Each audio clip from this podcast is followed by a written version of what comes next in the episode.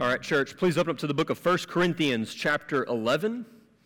1 Corinthians, chapter 11. We're going to continue working through this uh, fantastic book, incredibly relevant, um, as all the Bible is, but in particular, in the things we see going on in our culture, this book just seems to be speaking a lot of truth to a lot of things happening in our world.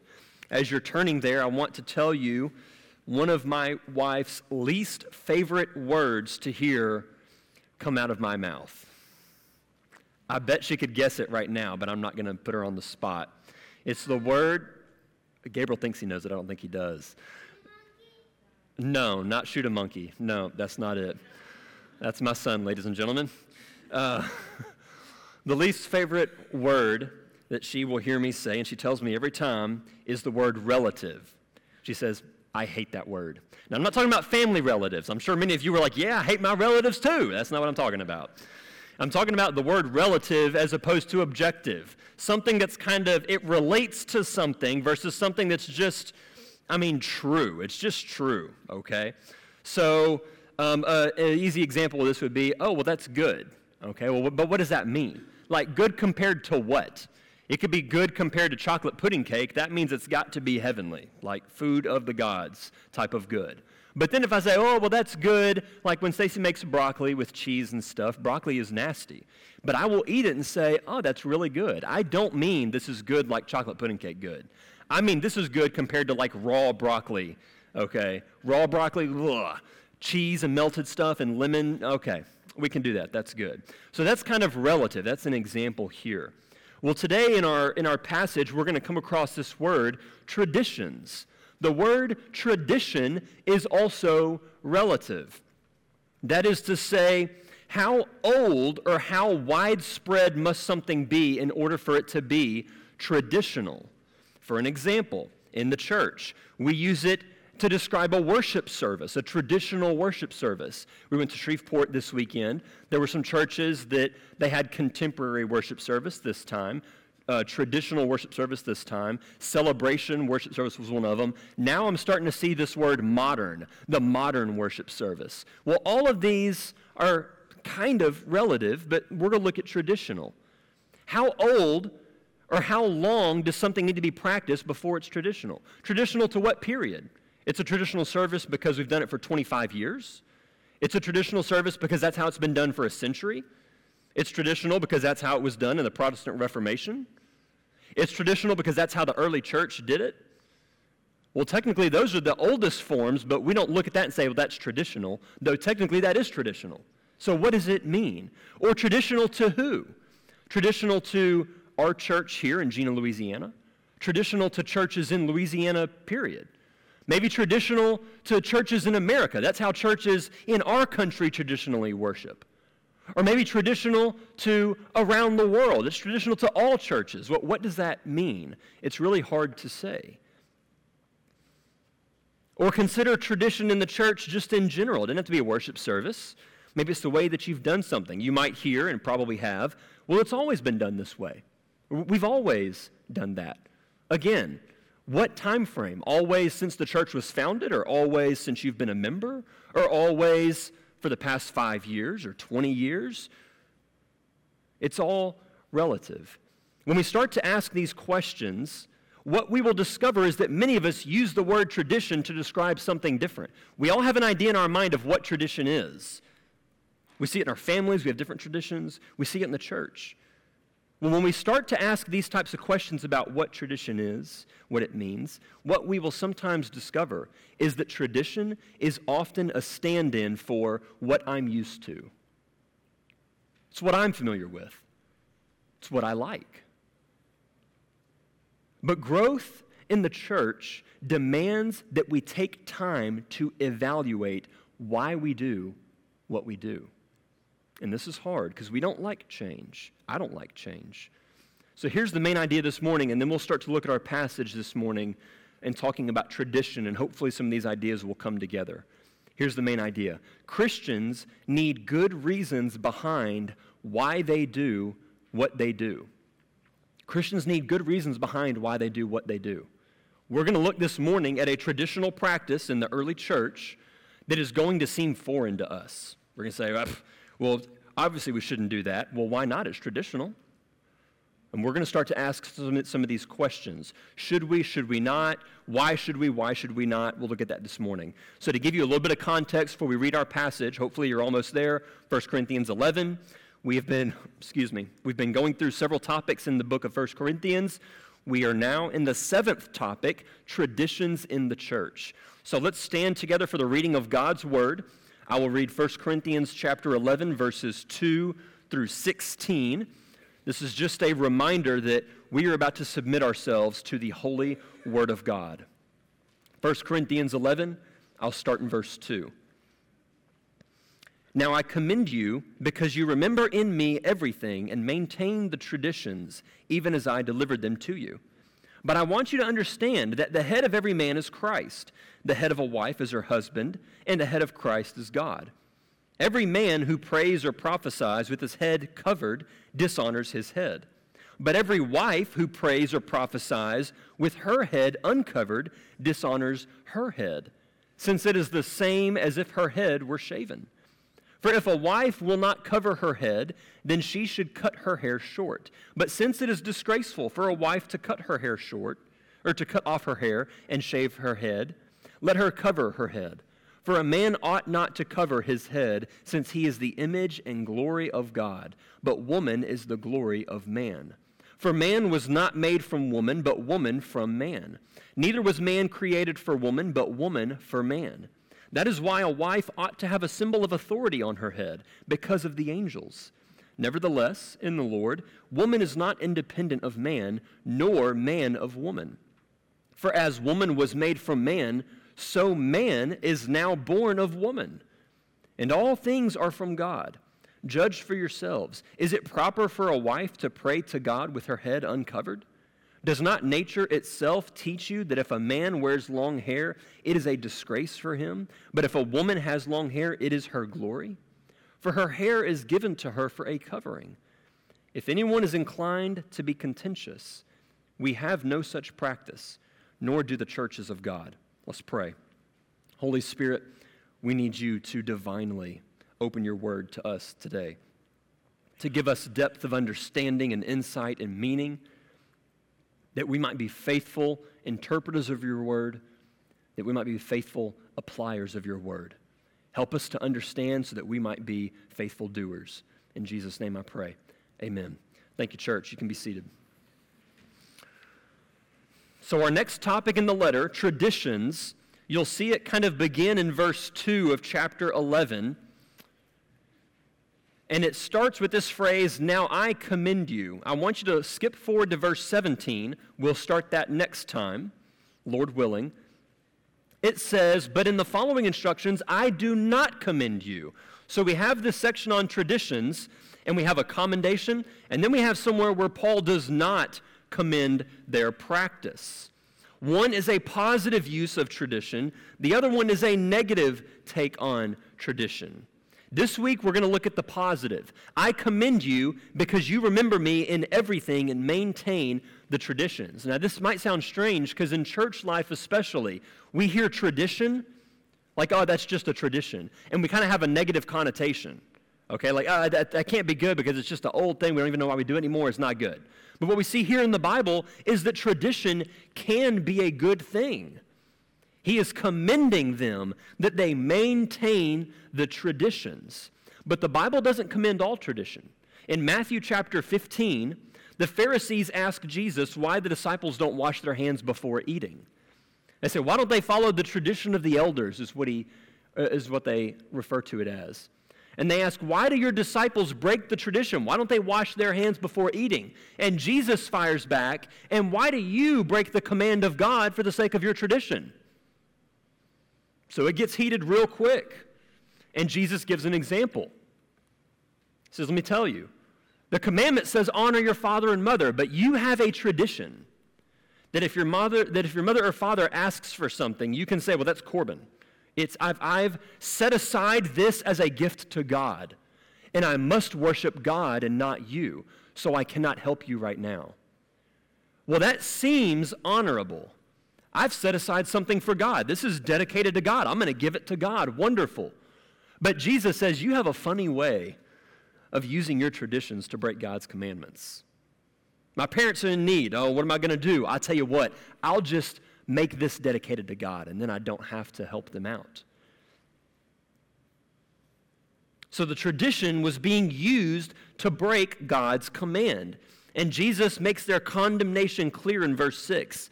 He says, So, for the sake of your tradition, you have made void the word of God. So we're going to go ahead and get our first point out of the way this morning as we unpack that.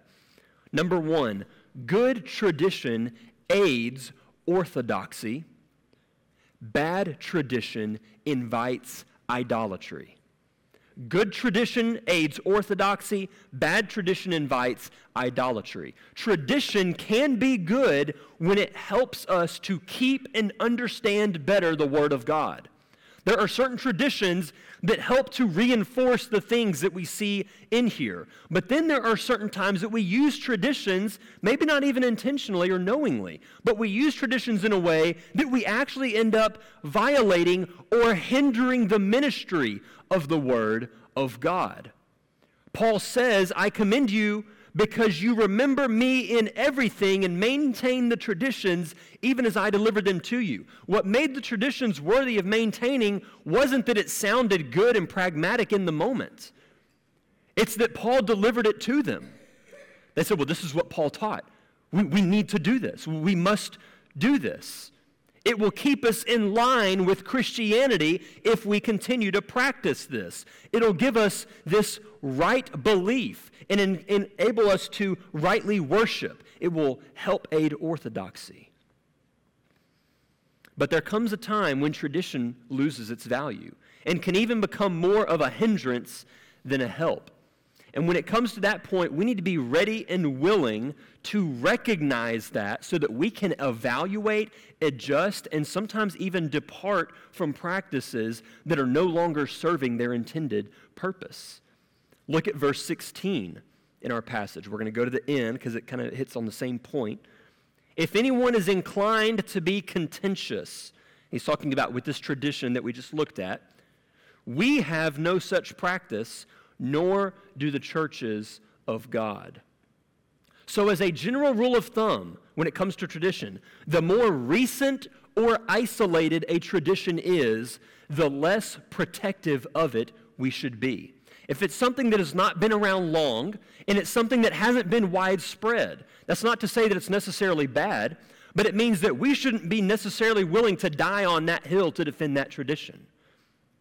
Likewise, the longer and more widespread a tradition is, the more protective of it we should be. If it's something that the church has been doing in a wide area, the church around the globe for hundreds of years has done this. We should be real careful before we just say, ah, but I don't understand it, let's just get rid of it. We should be real careful about that. It's probably been done by that many people for such a long time for a reason. Probably, not necessarily, but probably been done for a really good reason. And that good reason probably still exists. Not necessarily, but probably. But there are some traditions that we fight tooth and nail to protect, regardless of any of these things. And this reveals when tradition can start to become an idol.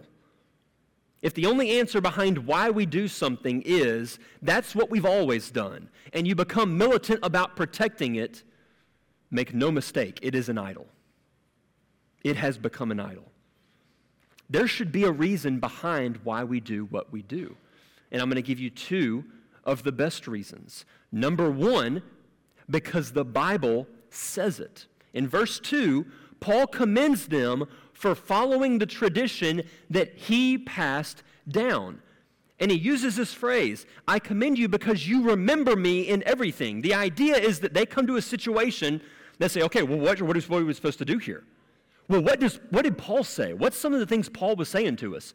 Well, he said that God is like this, and he said that the church should act like this, and Christians should do this. They don't have a New Testament for them to look at. All they have is what Paul said. Well, we have the apostolic teaching right here. We have the divine word of God. So the way that we can emulate what they are doing is by saying, okay, well, what should we do here? Well, what does the Bible say? I mean, uh, what do we see in here? We're flipping through pages. We want to remember the Bible in everything. This is how we should treat the scriptures. What does the Bible tell me that will help me to think or act rightly in this moment? In doing this, we are maintaining the traditions of the apostles. Think about that. We have traditions from the apostles stored in the scriptures for us. Now, the next best reason should be because it helps reinforce what the Bible says. There are some things, we're going to see that in our practice today, that the Bible doesn't give it as an explicit command, but it reinforces what the Bible teaches. And that is a great reason for continuing with a tradition. So that's what we're going to look at now, starting in verse 3. But I want you to understand that the head of every man is Christ, the head of a wife is her husband, and the head of Christ is God. He starts with this phrase, I want you to understand. This is what we just saw. There should be a reason why we do what we do. Paul commends them for their obedience, but he wants them to understand their obedience. So, the way that I'm seeing this, and there are some who disagree, that's okay. The way that I'm seeing this is the practice Paul is describing now is not something that they are breaking. They must have had a question about this, so Paul answers it in his letter. He says, Now, this is something I commend you in. You're doing this, that's great. But I want you to understand why it is that this is great. I want you to understand that the head of every man is Christ, the head of a wife is her husband, and the head of Christ is God. Quick side note here for parents. As annoying as it is when our kids ask the question why, we should not be so quick to dismiss their inquiry. I know it's annoying, okay? My son entered this phase, uh, I say relatively recently. It kind of comes and goes, where he'll ask why, why, why, why, and then we'll have to take a break from asking that question. Admittedly, it happens. But I do at least listen to what he's asking why about. This is especially important when it comes to obedience. I am so tempted. It's so easy. Dad, why do we have to do this? It's so easy to just say, because I said we have to do this. That is technically the right answer. God has put me in charge of my family. That's the correct answer. There's more than one reason, though. And parents understand this. Sometimes there's a multitude of reasons why we have instructions in place. If they don't know why they're supposed to act a certain way, they will only act that way as long as they are under my thumb. But when they get out from under my thumb, do you know what they're going to do? What makes sense in their mind? And if I haven't built a foundation in their mind to help them comprehend this is why these things are bad, they will reject that when they get to college. And they're met with a marvelous array of ideas they will abandon that. They need a foundation to understand why we do what we do. So, as annoying as it is sometimes to give an instruction to my kids and then to hear the question why, I try as often as possible to explain, well, here's why. Now, whether or not you agree with this, we can talk about it, but this is how it will go. And here's why.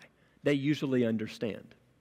Usually there's something we don't want our kids to do, there will be some times that because I said so is the right answer, but I think it's less often than we think it is. They need to know why lying is wrong. They need to know why we don't use God's name in vain. They need to know why church is important. They need to know why gender is not fluid.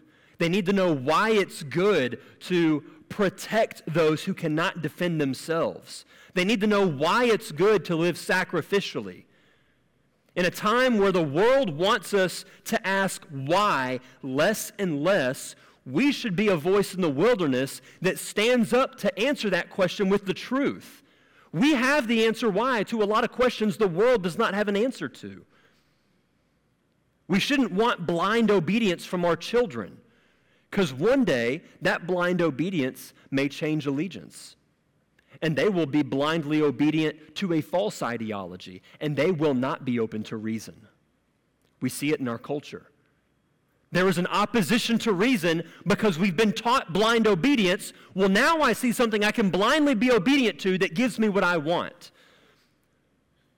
We should want thoughtful obedience. And that's what we see Paul doing here. I commend you that you keep the tradition. I want you to understand. And then he gives the foundation for, his, for what he's um, describing here in this practice. And this description is three relationships. This is the key to understanding this whole section. There are three relationships in view and they are all framed with the word head. I think that's a play on words. The word head here is kind of like the, um, the point of origin, sort of. Not quite like um, the head of a river and then all the water flows from that, but it's more of an authoritative, I am in charge over. There's a relationship of authority and submission. So the head of someone is someone who is giving authority, and then the other is submitting to that authority. That's what the word head means a lot of times as we see it in Scripture, not referring to a physical head. But Paul does talk about a physical head in just a moment. So the three relationships here, you can look in verse 3. Number one, every man submits to Christ. Number two, the wife submits to the husband. Number three, God the Son submits to God the Father. And the way that Paul frames these relationships helps us to see and understand submission and authority from a good, healthy perspective. Biblical submission in marriage does not teach inferiority, but equality. I want you to look at something interesting here. He says the head of a wife is her husband, and the head of Christ is God. Now, Christ is Jesus. Jesus is God the Son. God here is a reference to God the Father. So the Son lives in submission to the Father. Well, the Son and the Father are equal in value. They are equal in essence. Neither of them is less God. Neither of them is less divine neither is less valuable.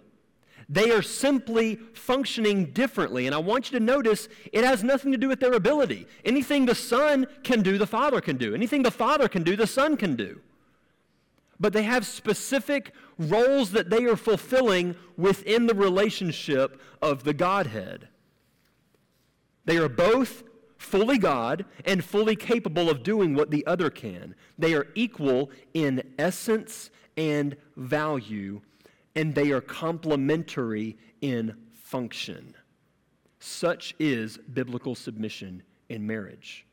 Husbands and wives are equal in essence and value while being complementary in function. Man or woman is not more or less valuable than the other, and Paul's going to make that point in just a moment. Now, what does this have to do with how the church prayed? Well, the whole church gathered together to pray, both men and women, because that first relationship says the head of every man is Christ. That is all mankind, men and women. Don't miss this. One of the ways that women led in the church was through prayer. You see this here. Every man who prays or prophesies and then verse 5, but every wife who prays and prophesies. The implication is they're both praying and prophesying in the church. Women are involved in the leadership of the church to some degree. Now, Southern Baptists recognize that the office of pastor is reserved for men as qualified by Scripture. It's a historic Baptist teaching that we hold to. It's become really contentious today. The Southern Baptist Convention just recently met, and this issue came up. And Southern Baptists stood overwhelmingly on this foundation. But what this does not mean is that Southern Baptists think women should just sit down and be quiet in the life of the church, that they should not be involved in some teaching roles, in prayer, in the service of the church. We need women, and actually, it's to our condemnation that typically women will do this more than men. Serving and praying. I have heard several people and, and label several people in my life as prayer warriors. Overwhelmingly, it's women. Isn't that interesting? Praise God for godly women who labor in prayer. Men, where are we at? Maybe this is the competitive nature inside of me stirring up. We can be prayer warriors too. Both men and women step up and lead in the church, even if sometimes it looks slightly different in some times or places. So that's the first thing we see here as it relates. All prayed, men and women. However, we see in verse 4 that how one prays can dishonor one's head. Not talking about this thing, talking about the relationship that he just mentioned in verse 3. Why does men praying with their physical head covered dishonor their relational head to God the Father? So when he's talking about a head covering, he's not talking about like a jacket and a hood that he's got pulled over. That's not what they're talking about. It's this cloth that you would wear kind of over and around your head. If you look at like the old Jesus stories, or they call them like Jesus tapes, and you see Jesus walking around with the covering, kind of similar to that a little bit. Or if you remember, Raju and Leela came, and maybe when she came into the church, at some point, she may have had a head covering. When I sat down to pray with them in the hotel room, she went over and got her head covering and came back and sat down and wrapped it kind of around her head, covering her face. Not entirely, I could still see her face, but it just kind of was hanging down like this. I think probably related to this passage. That's what he's talking about here. So, why does men doing that dishonor their relational head? Well, priests in some of these other religions that existed at the time would cover their heads in this ornate, intricate covering when they stood up to pray as a way to exalt themselves as the priest of a temple or one who is offering worship to their God. Or even worse, someone that their false God has chosen to be their representative. So now imagine if someone from that background comes into the church and they see a man stand up with this head covering on, this symbol of pride and authority standing up in front of everyone, you can see the temptation of people to say, oh, that's the special man of God. He's more special than the other people. We do this in our church today. That's the guy with the coat on. He's the special man of God, the preacher. If we really want something done, he needs to pray for it.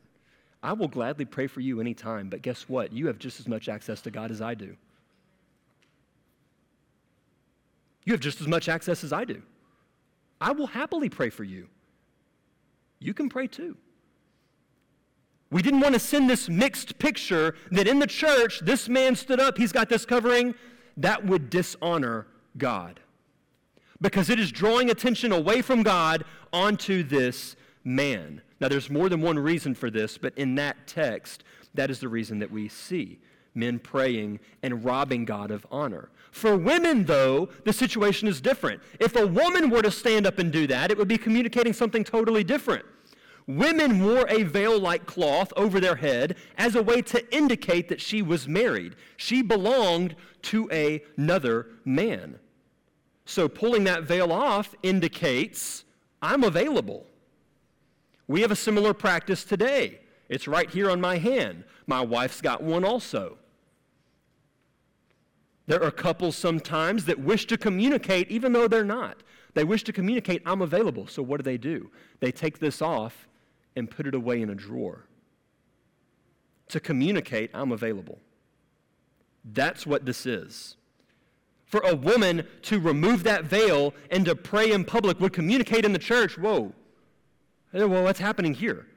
We don't want to miscommunicate something. So she is dishonoring her head, the husband, excuse me, the husband, by removing her veil. And it would have been confusing. There's another practice in the culture there that when a woman was caught in the act of adultery, she would have to shave off, or someone else would shave off her hair or cut it short as a way to shame her because of the act. So that's what you see Paul referencing here. Every wife who prays or prophesies with her head uncovered dishonors her head, her husband, since it's the same as if her head were shaven. It's shameful. It's communicating something about that relationship that's not good. So, women, you wouldn't shave your head when you come into the church, so then why are you taking your veil off, your covering off? Look at what you're communicating. Now, this is just one reason that Paul gives. This is a cultural reason. It's tied to this culture. We don't do the veil thing today. We don't do that. This is kind of our cultural practice, and it's really weird if you think about it. When you're married, you put a piece of metal around your finger. Women have a big rock on their piece of metal. Kind of strange, isn't it? That's what we do. That's what they did. It's a cultural practice. However, Paul continues as he goes into verse 7 and he gives a reason from creation.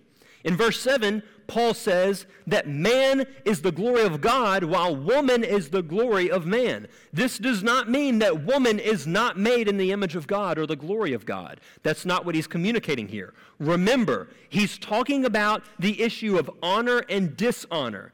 So, what this phrase means is that man honors God through how he prays with this practice just as the woman honors the man in how she prays to God in her practice. That's the whole point that he's trying to communicate here. They're both having to practice the same thing, prayer, but in two different ways so that they make sure they honor the relationships that need to be honored.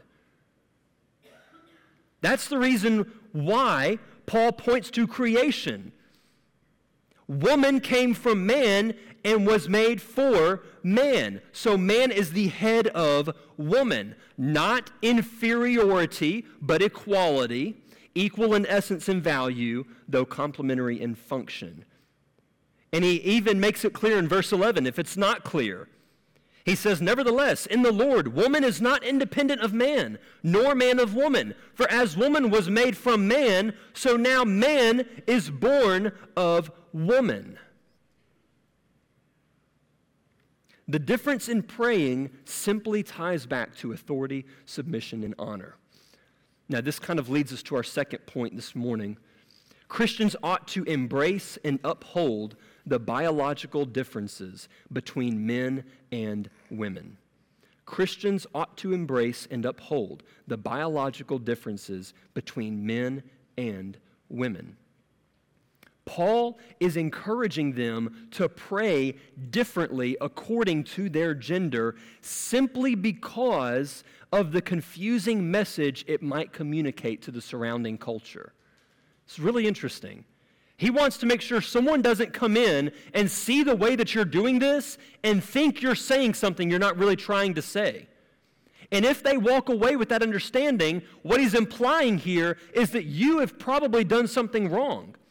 You were aware of this and you didn't make an adjustment in light of it. Every culture has a way to distinguish between men and women. Well, in the church, the distinctions between men and women should be clear and not confusing.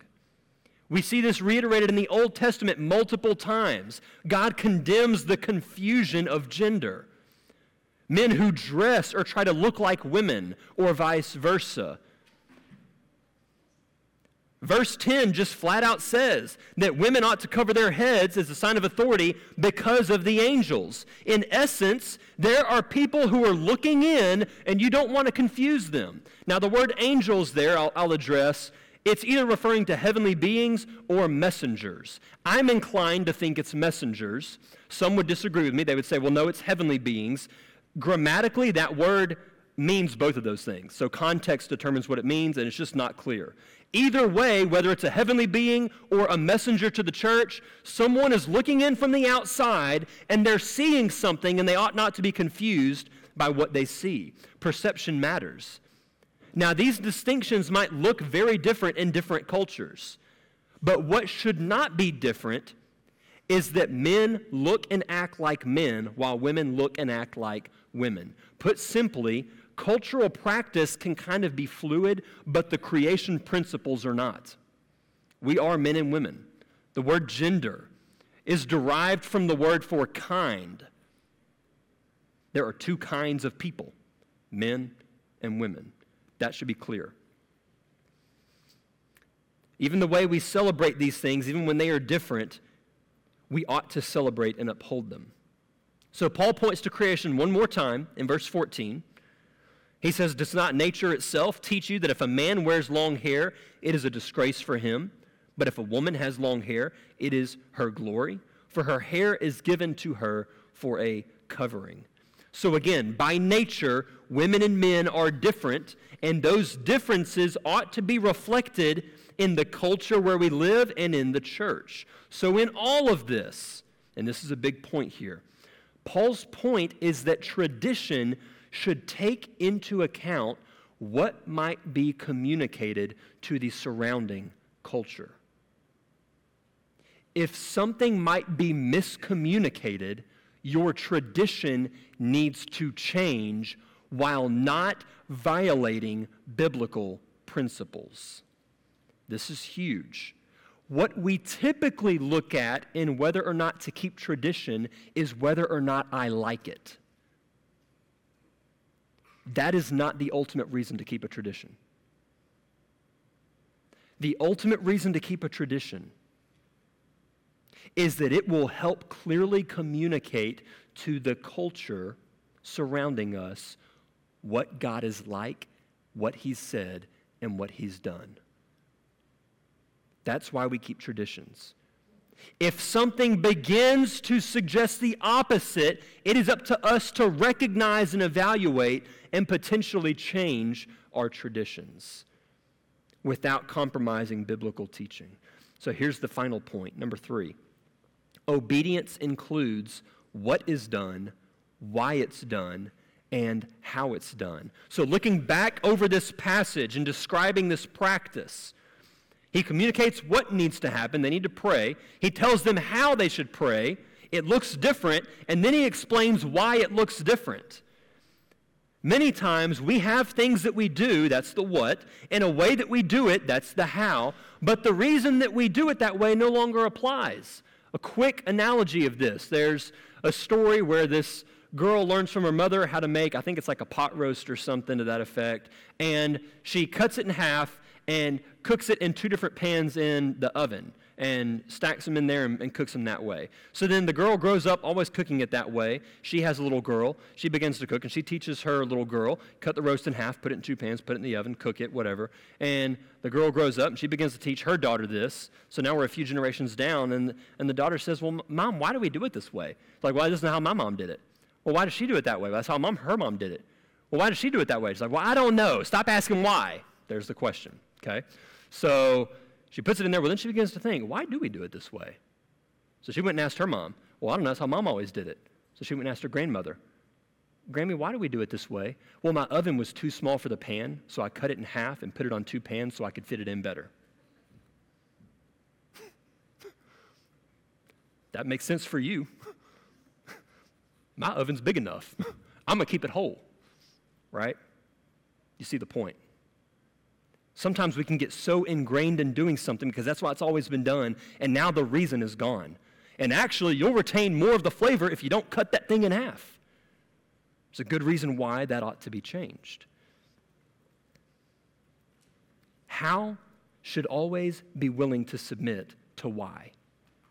The method should reflect a reason. This is what makes Jesus' obedience so perfect and our obedience so insufficient. Think about this.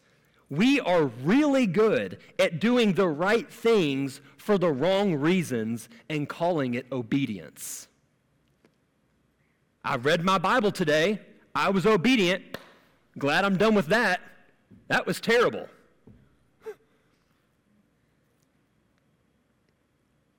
Well, I did my good deed. I gave some money to this person. I know they're going to blow it anyway, but whatever.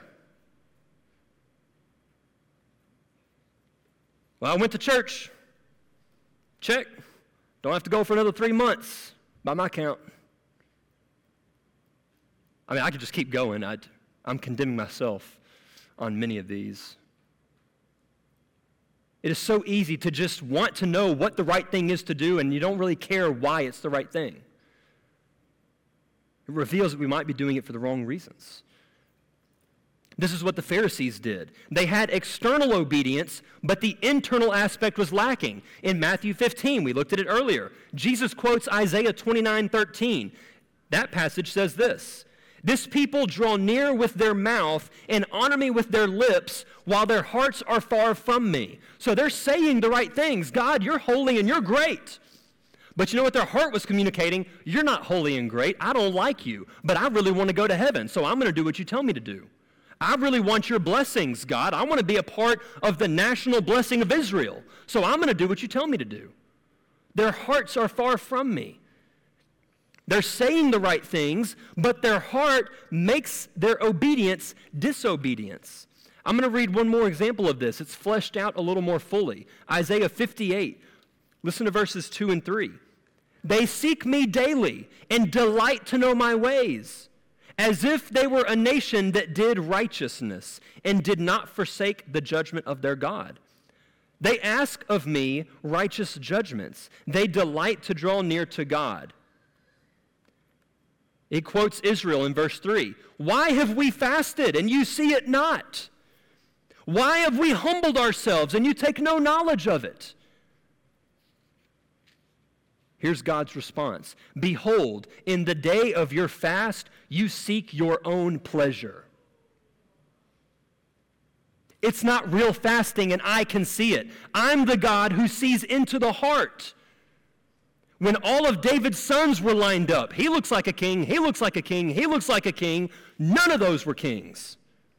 David was the king, the weak, scrawny boy. Because God saw something inside of David that was different. We fast and we sing and we read our Bibles and we do Christian things. We think, look how Christian I am. And God is looking at us and like, you ain't a Christian. I know you. Now, you may can pull the wool over every eye in this building. You can't pull the wool over his eyes. He sees in a way that we don't. Jesus' obedience was perfect, but our obedience is not always like that. On Judgment Day, there are going to be many people who think, I've been obedient.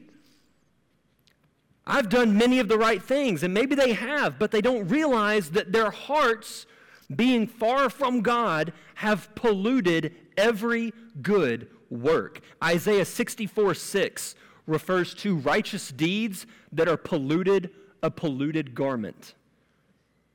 They practice biblical morality, but it's just to be a good person or a good citizen. They do good to others so that at the right time, other people will do good to them. They pray to God, but just to make their own lives better. They go to church, but just to make a family member happy. Why matters? It matters. The only good reason for any of these things is simply this I want to follow Jesus. Why do you do that? Because I want to follow Jesus. I see this in the Bible. I see Jesus is like this. I want to follow him. I want to do it. Well, why do you do it this way? Well, it doesn't tell me how, and I think this is maybe how I should do it. I'm open to something different if it helps me follow Jesus better. Church, let us care about our traditions that matter. Let us be willing to part with or adjust our traditions that don't matter. And let us be careful about our obedience how we obey, why we obey, so that God receives glory and the attention, not us. Let me pray for us. Lord God, we thank you that you are a creative God. That when you made man, you didn't just make one, you saw that that was not good. But you made two kinds. You made two genders, equal in essence and in value, complementary in function. Thank you for your creativity and your goodness. Lord, please help us to be able to embrace and defend and protect and honor and exalt the creation distinctions that you have given us. To be able to honor the ways that you have made us different. Help us to be faithful in that. If there is anything that we see the culture practicing that violates those principles, Lord, as the culture seeks to erase these distinctions and blur these distinctions, Lord, may you make us into a sanctuary that upholds and defends those distinctions. showing that the way that you have made men and women differently is beautiful and perfect. Lord, give us wisdom as we look at our traditions in the church, in our Christian lives, even practically at work, the patterns and habits that we fall into. Help us to be a people that honors and respects you by how we practice what we practice. Thank you for sending Jesus Christ to live in perfect obedience where we fall short so that we might be forgiven when we turn to you and confess our sin and repent and turn and trust you in faith. Lord, if there is a soul in this room today, as you peer into the hearts of men and women that has not genuinely turned to you to be freed from the bondage of their sin and to be forgiven,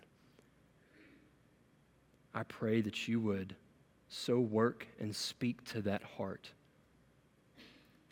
that it opens wide to receive your word, that that individual might today choose to turn and trust you in faith. Lord, thank you for saving us, your people. We pray all these things in Jesus' name. Amen.